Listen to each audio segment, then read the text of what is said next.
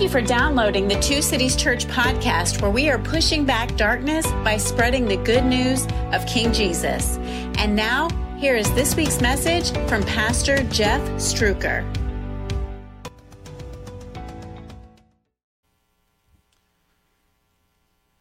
Chances are, like me, you've stayed in a hotel room and you've looked at that hotel bed and you were absolutely certain that's the most comfortable bed I think I've ever seen. I can't wait to fall into bed tonight.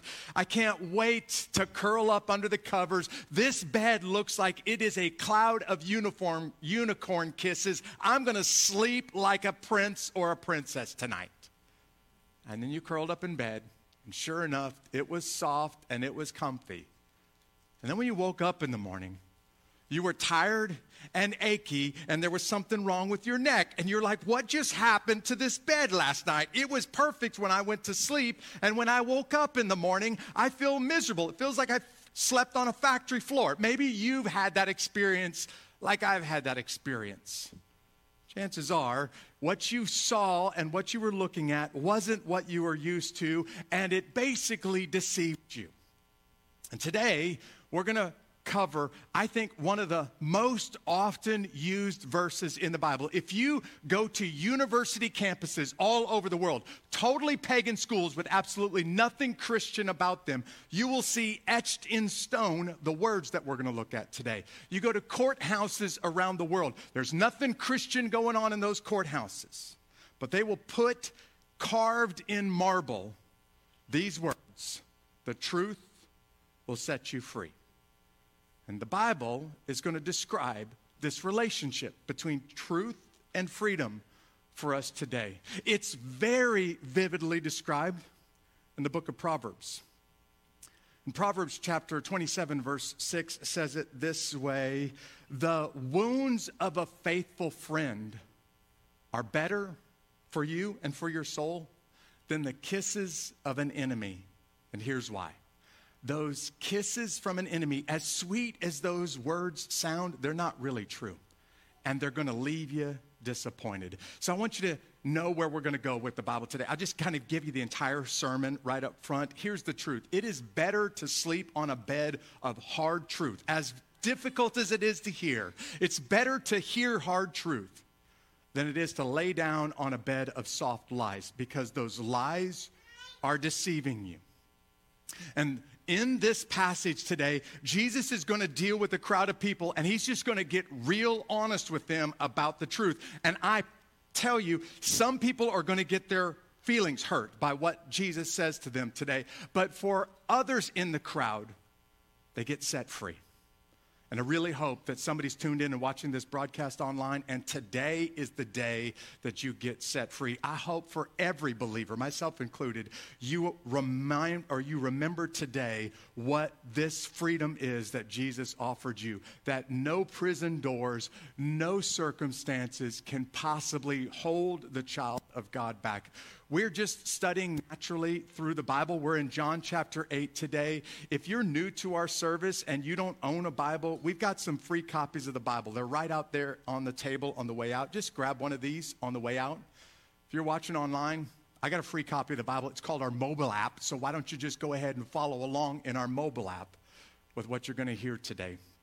We're going to start in John chapter 8. We're going to begin in verse 30. But what I really want you to hear right out of the gate as this conversation starts between Jesus and a group of people in Jerusalem, a lot of religious leaders, let's just call them hypocrites because that's what they are. As this conversation begins today, Jesus starts talking to them about truth. And what he's trying to do is set captives free. And I want you to hear that truth is the key. It is the key, not a key, it is the key that unlocks all prison doors, whatever it is that you're struggling with. You cannot find the way out without going through truth. There may be 15 other things that you need to figure your way out of a problem, but I promise you, you're not going to figure your way out. You won't make it to the other side unless you face hard truth.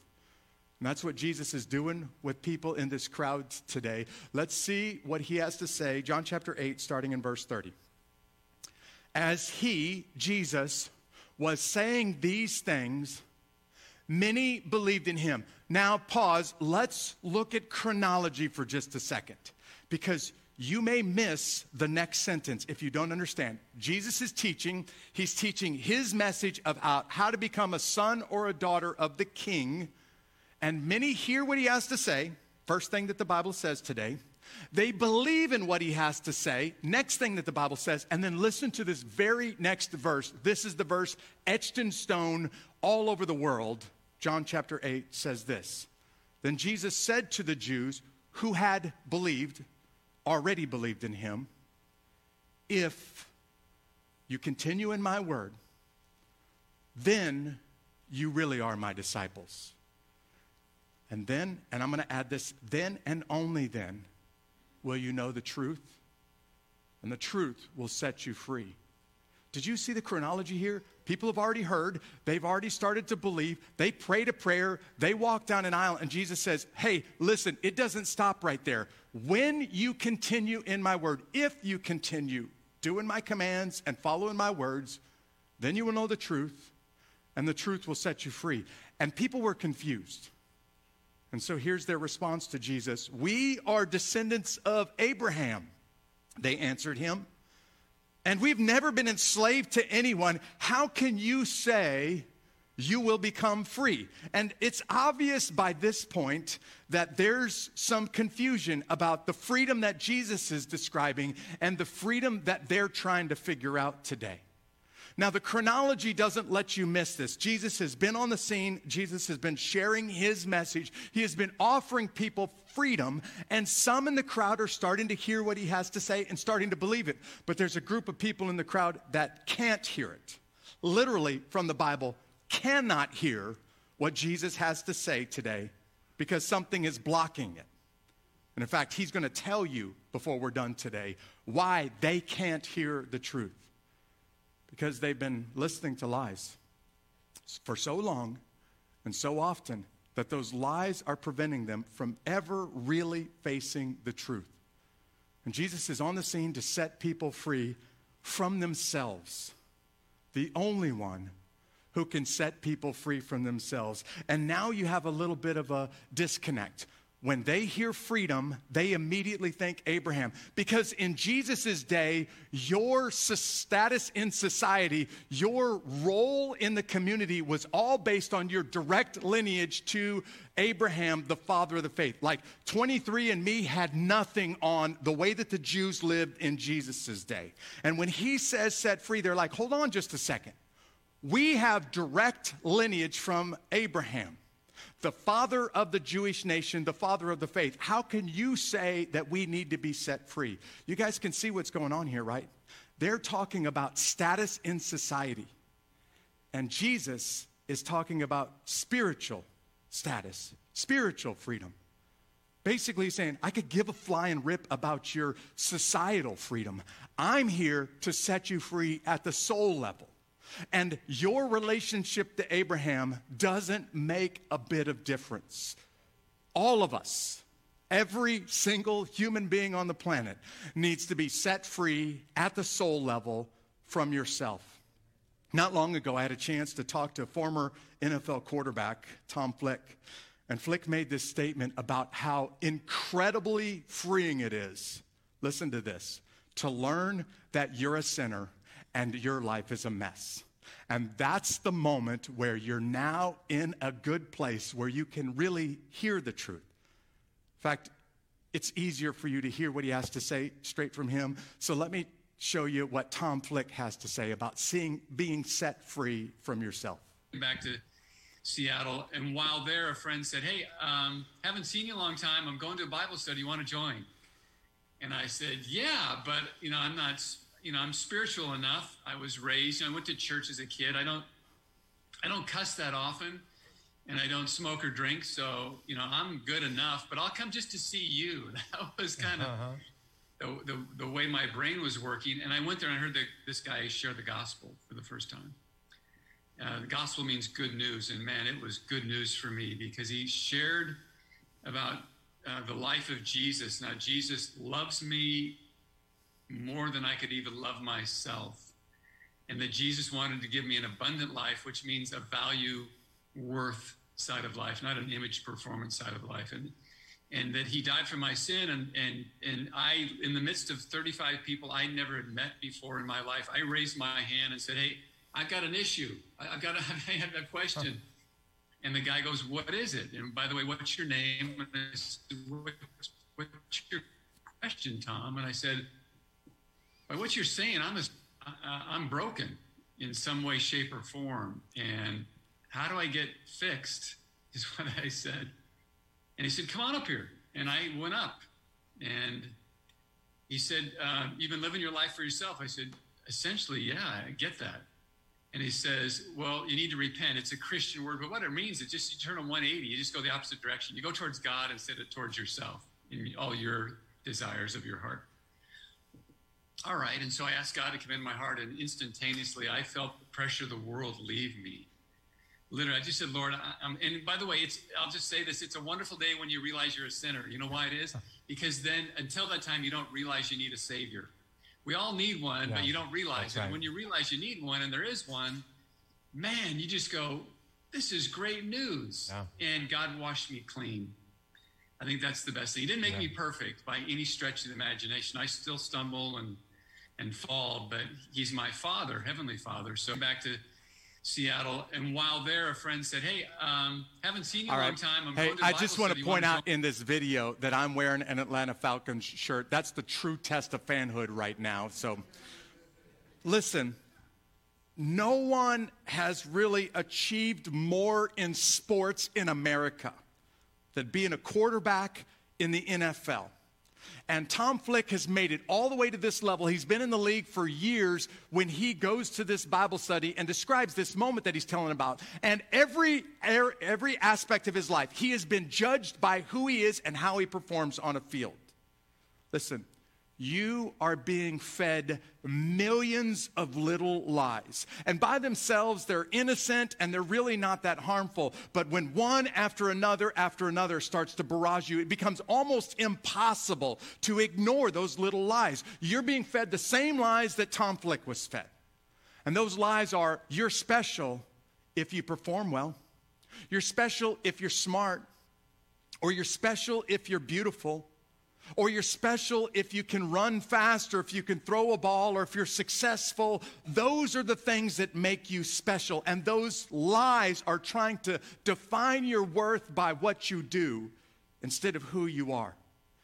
And there's a moment when Tom Flick felt the pressure of the world on him to perform on a football field, and he realized no matter how good I am at sports, it doesn't make me special.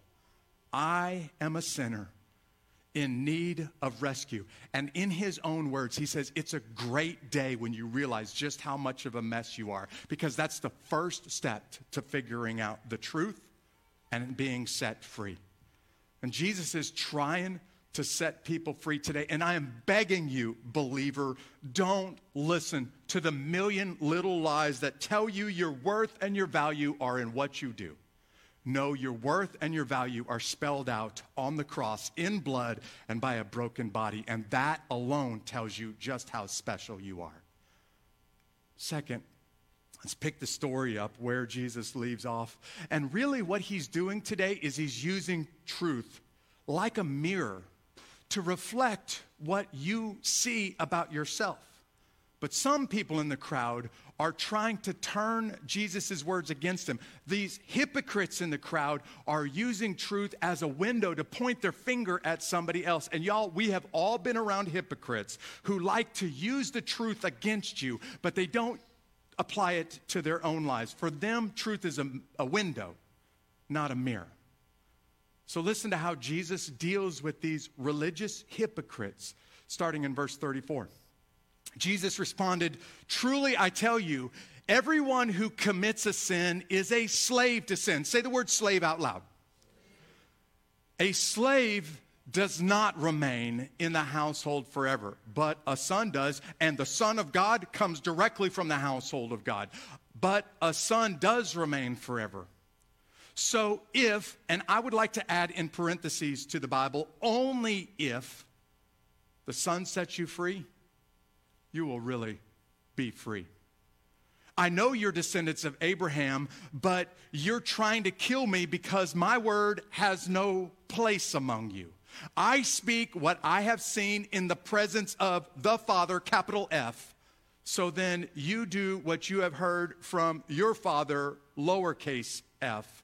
Jesus is dealing with their hearts right now, and he's getting really honest with them. All hypocrites try to apply truth to your life for you but they struggle applying it to their own life. And Jesus is using this analogy of truth and he's treating it like a mirror so that we would look in the mirror and we would see what's true inside of us, not trying to force that on somebody else. He says, My words don't have any place among you because you can't hear it. And the reason why you religious hypocrites can't hear it is because you've been listening to lies so long that those lies have pushed out any ability to hear the truth. You see, a slave commits a sin. Jesus is doing a play on words here. When he says commits um, or slave, he's using a past tense incident carries with you today and forever. That's the verb language, or that's the word of speech language that Jesus is using. You committed a sin in the past, just one sin, one time, and that sin plunged you into slavery, and you can't find your way out. Look, Somebody has to step in and deliver you from prison, rescue you from slavery. You can't deliver yourself from prison. So Jesus is declaring, I'm coming to set captives free, deliver you from slavery, to set you free from prison. One incident in the past carries with you today. But one incident today will go back and undo everything that's happened to you in the past. When the son sets you free, present tense, you will be free indeed. Uh, when the son sets you free, future tense, you will be free indeed today and forever. And that's what he's offering people today. But unfortunately, many of them can't hear it. They can't hear it because they're so focused on other people that they can't see what's going on in their own lives. You want to know how you can identify a hypocrite? It's by the way that they start the sentence if she really was a Christian, she would never, doesn't matter what they fill in next. If he really calls himself a believer, he wouldn't dare do, and whatever they fill in next, you can tell that they're using the truth like a weapon, like a window to examine what's going on in your heart. But I want you to notice something. When the exact same thing happens in their life, here's what they say You know what? I'm just human. We all are sinners and we all have problems. Yeah, you're criticizing somebody else for the very thing that you're doing and you condemn them for it, but you want grace in your life when you do it. That's the definition of a hypocrite. And that's what Jesus is dealing with today. And y'all, when I hear Jesus' words, I'm just going to stand up in front of you and tell you I am a sinner in desperate need of God's grace. And so when I hear his, thank you for saying I'm amen to the fact that I'm a sinner. Um, when I hear his words today, I start to use it like a mirror to my soul. And I start to realize, man, when I examine the motives of my soul and compare those to Jesus like a mirror, his truth, I start to see there's a really big difference between the motives of my soul and the motives that I see in Jesus, when I start to hear my words and what they are and why I'm using those words and compare those to Jesus, using truth like a mirror, I start to see there's a big disconnect between where I am and where He is. I start to look at my actions and how I'm supposed to act or what I'm not supposed to do and compare that to the actions of Jesus, I cannot miss the fact that I am a long way from where I should be, where He wants me to be. And when I hear the truth of Jesus today, I'm saying, God, I need you to use that truth like a scalpel in my soul to cut out what doesn't need to be there. I wouldn't dare try to use it like shrapnel in your life because there's enough junk in my soul to deal with. I don't even have time to start to deal with the junk that's going on in your life. And apparently, these religious leaders couldn't hear it because they've been listening to the lies for so long. And unfortunately, some friends of yours or people that you know are exactly like these religious hypocrites that Jesus is dealing with today who cannot, not will not, but cannot hear the truth because they the lies have been so loud for so long, that's all that they can hear. Because the truth is, we all know this, the truth hurts. Sometimes truth, when it comes from a friend who really loves you and says something you don't want to hear, it hurts really bad. But lies will ultimately kill. And I just kind of wonder how many of you would ever would rather have a friend who would tell you the hard truth as difficult as it is for you to hear than who would tell you a lie knowing that it's not the truth. How many of you want that kind of friend? Because the truth hurts. It hurts me like it does you. But lies lead to death. Ultimately, eternal death is what Jesus is describing today. Here's how this conversation ends between Jesus and these religious hypocrites. Our father is Abraham, they replied. Pause. The New Testament tells us Abraham believed God and then it was credited to him as righteousness. And they're saying we have direct lineage to Abraham, the founder of the faith, and Jesus is going to just blow up that argument by saying what made Abraham the father of the faith is his belief. And way the way that you're conducting yourself and the way that Abraham conducted himself is polar opposites. Our father is Abraham, they replied. And Jesus says, if you were Abraham's children, Jesus told them, you would do what Abraham did. But now you're trying to kill me. A man who has told you the truth that I heard from God. Abraham didn't do what you guys are trying to, what you jokers are trying to do. That's Jeff's translation here. You're doing what your father does. And now it gets personal. We weren't born of sexual immorality, they said. Say your mama out loud. That's exactly what they just did to Jesus. When he starts to get honest with them and starts to hit a nerve, they say, Your mama. We have one Father, God. And Jesus told them, If God were your Father, you would love me because I came from God and I am here. For I did not come on my own but he sent me. Why don't you understand what I say? Here it is because you cannot listen to my word. You are your fathers. Uh, you are of your father, the devil.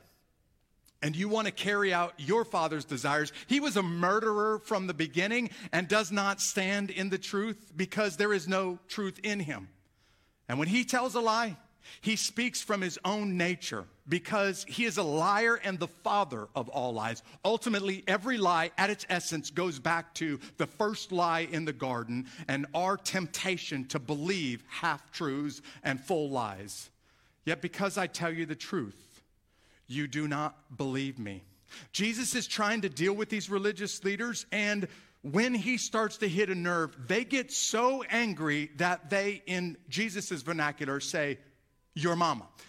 In his day, there was a lie that was spread around Israel about the birth of Messiah. The shepherds, the people that saw it and heard the stories believed this virgin really did have a baby and it must be the work of God because virgins can't have babies. And some of the religious leaders, to stop that uh, word from spreading declared that Mary actually had a sexual relationship with a Roman officer or a, a Roman soldier, and it is trying to hide the illicit affair from a Roman that she delivered this birth and lied to everybody about having a baby. That's essentially what they're saying. Jesus, we know what your mama did. The rumors all over town about your mama. And Jesus is a much better man than I am because when you say my mama, I thought that automatically meant we have to get into a fist fight now. I don't even want to, but we have to because you just brought my mama into it. And what Jesus does, does is incredibly generous. He says, okay, you want to talk about my mama? Let's talk about your daddy, the devil. Because those lies that you're spreading about me and about my mama ultimately come from the source of all lies. They ultimately come from the devil. I came from the Father in heaven, and I'm trying to set you free, but you cannot hear it. And you cannot hear it because you've heard lies for so long that you can't even recognize the truth when I tell you the truth. And I'm trying to set you free, but you've been hearing lies that being a good person is going to get you into heaven. That by doing some religious, religious ritual at the temple in Jerusalem, you're going to heaven. And you cannot see, and this is the real tragedy of this whole passage. The Son of God is standing in your very midst, and you can't even recognize him because you've been hearing lies and believing lies for so long that you've completely missed it. And you've missed the fact that I am here to set you free. And I'm here to set you free at the soul level. And they can't hear it because they've missed it. Because what they would inevitably have to be confronted with is what every Christian in history has had to be confronted with. My sin is so terrible that there's no amount of giving money in that offering box when I walk out the door that can make it go away. My sin is so offensive to a holy God that I can't pray hard enough. I can't read my Bible enough. I can't help little old ladies across the street enough. I can't go to church enough to make that stuff go away. I am enslaved by this sin that I was born into, and I've contributed to it by my actions, my thoughts, and my attitudes. And what I need somebody to set me free.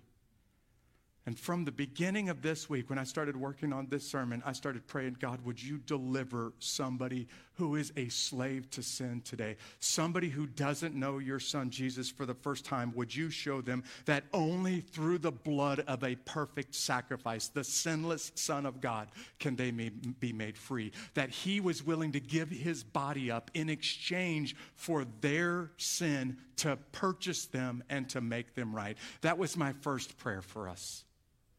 But my second prayer was that we would never give in to the million little lies that are trying to tell you you're valuable, you're special because you do good things, or because you're pretty, or because you're smart, or because you're successful. Those lies lead people straight to hell. Now, what I've been praying is over these next steps. That somebody today would say, I need to be set free from the first time. And if that's you, I'm going to pray for you in just a second.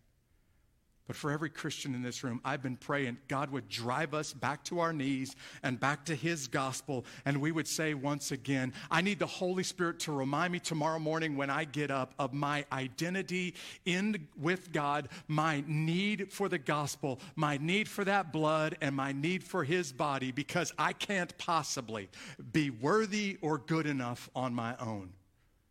Really, I've been praying that this last thing would be the prayer of all of his saints this week that you will pursue God's truth about you and about your problems or your situation in every circumstance that you face this week. That's my prayer for you. We hope you enjoyed this message. Don't forget to subscribe to our podcast and to stay in touch by joining our email list through the link in the show notes. Have a great week.